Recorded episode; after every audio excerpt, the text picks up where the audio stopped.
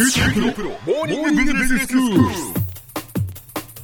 日の講師は九州大学ビジネススクールでマーケティングがご専門の岩下仁先生です。よろしくお願いします。よろしくお願いします。先生今日はどういうお話でしょうか？はい。コモディティ化市場のマーケティング戦略ということで話を進めています。はい。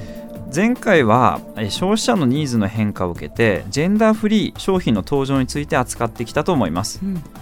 まあ、このように消費者の動きの変化によって、まあ、新たな需要が生まれていることが数多くあるわけです。はい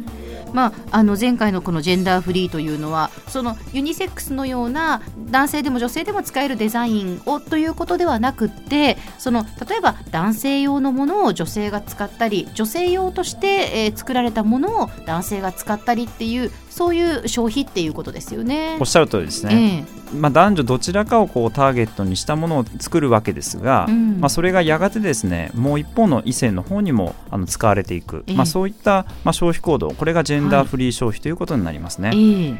でまあ、こういったように、まあ、消費者の動きの変化によって、うん、まあ、新しい需要数多く生まれているわけですね。はい。消費者の動きの変化というのは、まあ、個人のニーズの変化ばかりではなくてまあ、人口の増減こういったマクロレベルでの変化もあるわけです。はいそこで今回は、えー、高齢化社会というマクロレベルの変化によって登場したアクティブシニアに光を当てたいと思います。アクティブシニア。はい、はい。えこのアクティブシニアなんですが、まあ、名前の通りですね家に引きこもっているのではなくて、まあ、趣味や人との関わりを楽しむ活動的な高齢者の方たちを指します。うん。段階世代が70歳に到達しまして2025年頃には日本人の約3割が65歳以上という高齢者になるわけです、はい。まあ、このように高齢化社会に拍車がかかる中で企業にとってシニア消費を取り込む重要性は高まるばかりです、うん、このシニア層のニーズを満たすことができれば大きなビジネスチャンスをつかむことができるわけです、はい。まあ、一つの例としてシニア層を取り込んで、まあ、成功した雑誌があるんですよ、う。ん、出版不況の中でこの1年間で部数を3万部以上増やした株式会社ハルメクのシニア向け定期購読誌ハルメクなんです、はい、この雑誌のターゲットは積極的に人生を楽しむ60代から70代を中心としたアクティブシニア層なんです、はい、この雑誌の中身なんですがシニア向けに、まあ、有益なですね情報を提供したりですとか、うん、シニア向けの、まあ、カタログ通販を併せ持つ、まあ、雑誌になっています。まあ、どうしてこの春めくうまくアクティブシニアのハートをつかめたのでしょうか、うん、人気特集の一つがファッションもののようです、はい、最近のシニアはおしゃれなので流行の服をたくさん掲載していると思ったのですが、うん、そうではなくて例えば去年の4月号のこの春いつもの服が素敵に見えるコツではストールの巻き方や袖の上げ方などを紹介していて着こなしをちょっと変えるだけでおしゃれになると言っています。山岡麻子編集長によりますと年金生活で流行アイテムを毎年買うのは無理だからということです、はい、アクティブシニア、まあ、時間やお金に余裕があると思われがちなんですがまあ、実際はそんな人々は、まあ、ごく一部なわけで、うん、まあ、そこをしっかりと調査したからこそ、まあ、こういった内容となったわけですね。え他にも約3万5千人もの新規購買者を獲得したのがスマホのモヤモヤ、イライラ、これだけ覚えれば解消という特徴をした2018年の3月号なんです。内容は指の腹で画面を操作しないと反応しない別の機能が動かないように通話時は端末を耳から離す。こういったスマホのごく初歩的な操作の方法を紹介したんです山岡編集長によりますとスマホは世の中で言われているほど使いこなせていないシニアが多いだろう、まあ、このように考えまして基本的なスマホの使い方を紹介したそうです。なるほど。実は山岡編集長がそう考えていたのには理由があるんです。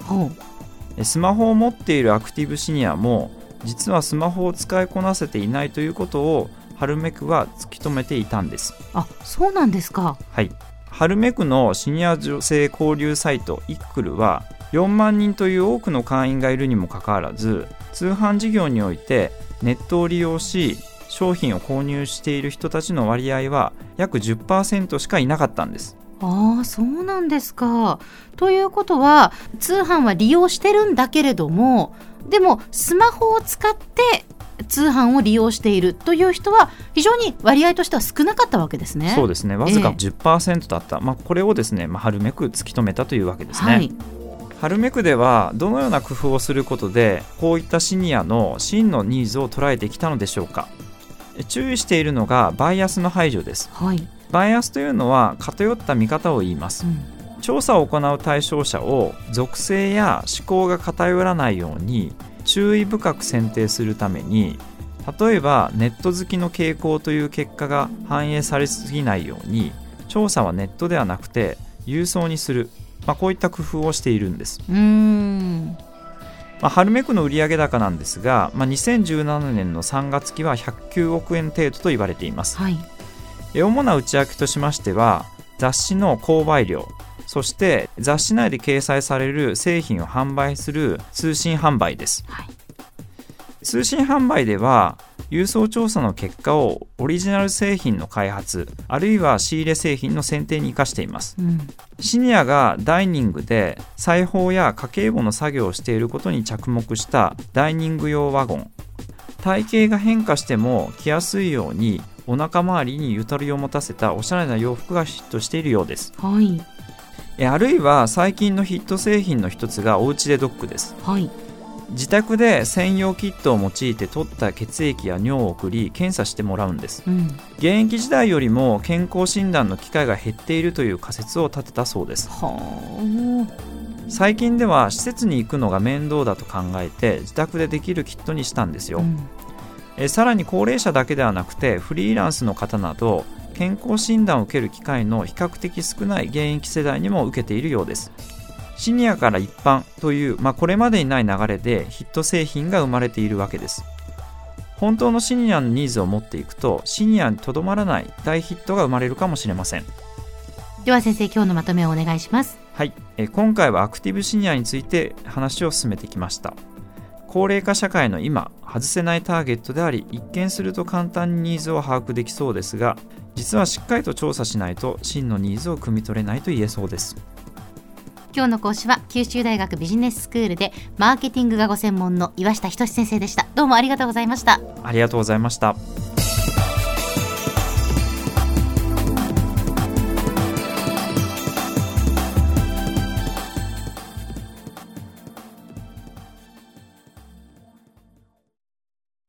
QT Pro は通信ネットワーク、セキュリティ、クラウドなど QT ネットがお届けする ICT サービスです。九州中に展開した光ファイバー網を基盤に一番身近なビジネスパートナーとして九州の企業、自治体の皆様をサポートします。詳しくは QT プロで検索を。